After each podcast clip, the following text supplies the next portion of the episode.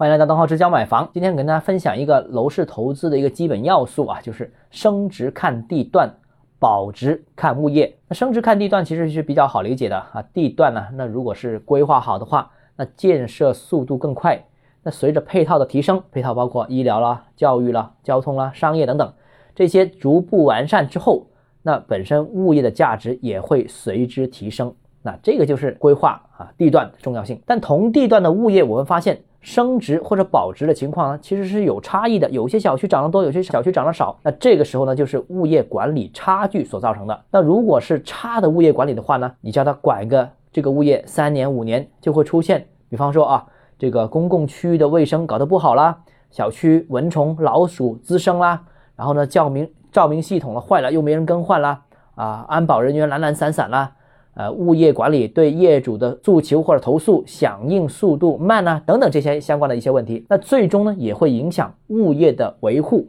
影响物业的升值。那目前呢，我们国内比较好的物业呢，其实都是一些龙头的房企啊下属的一些物业管理公司，比方说万宝、招金。龙湖啊等等这些，那比较差的物业呢，就比方说包括和生地产下属的康景物业，那这个不是黑啊，这是实话实说啊。那他们家开发的楼盘进入二手市场交易之后呢，价格总会比周边的同类型的、同房型的、同房龄的一些二手房价格低个百分之十左右。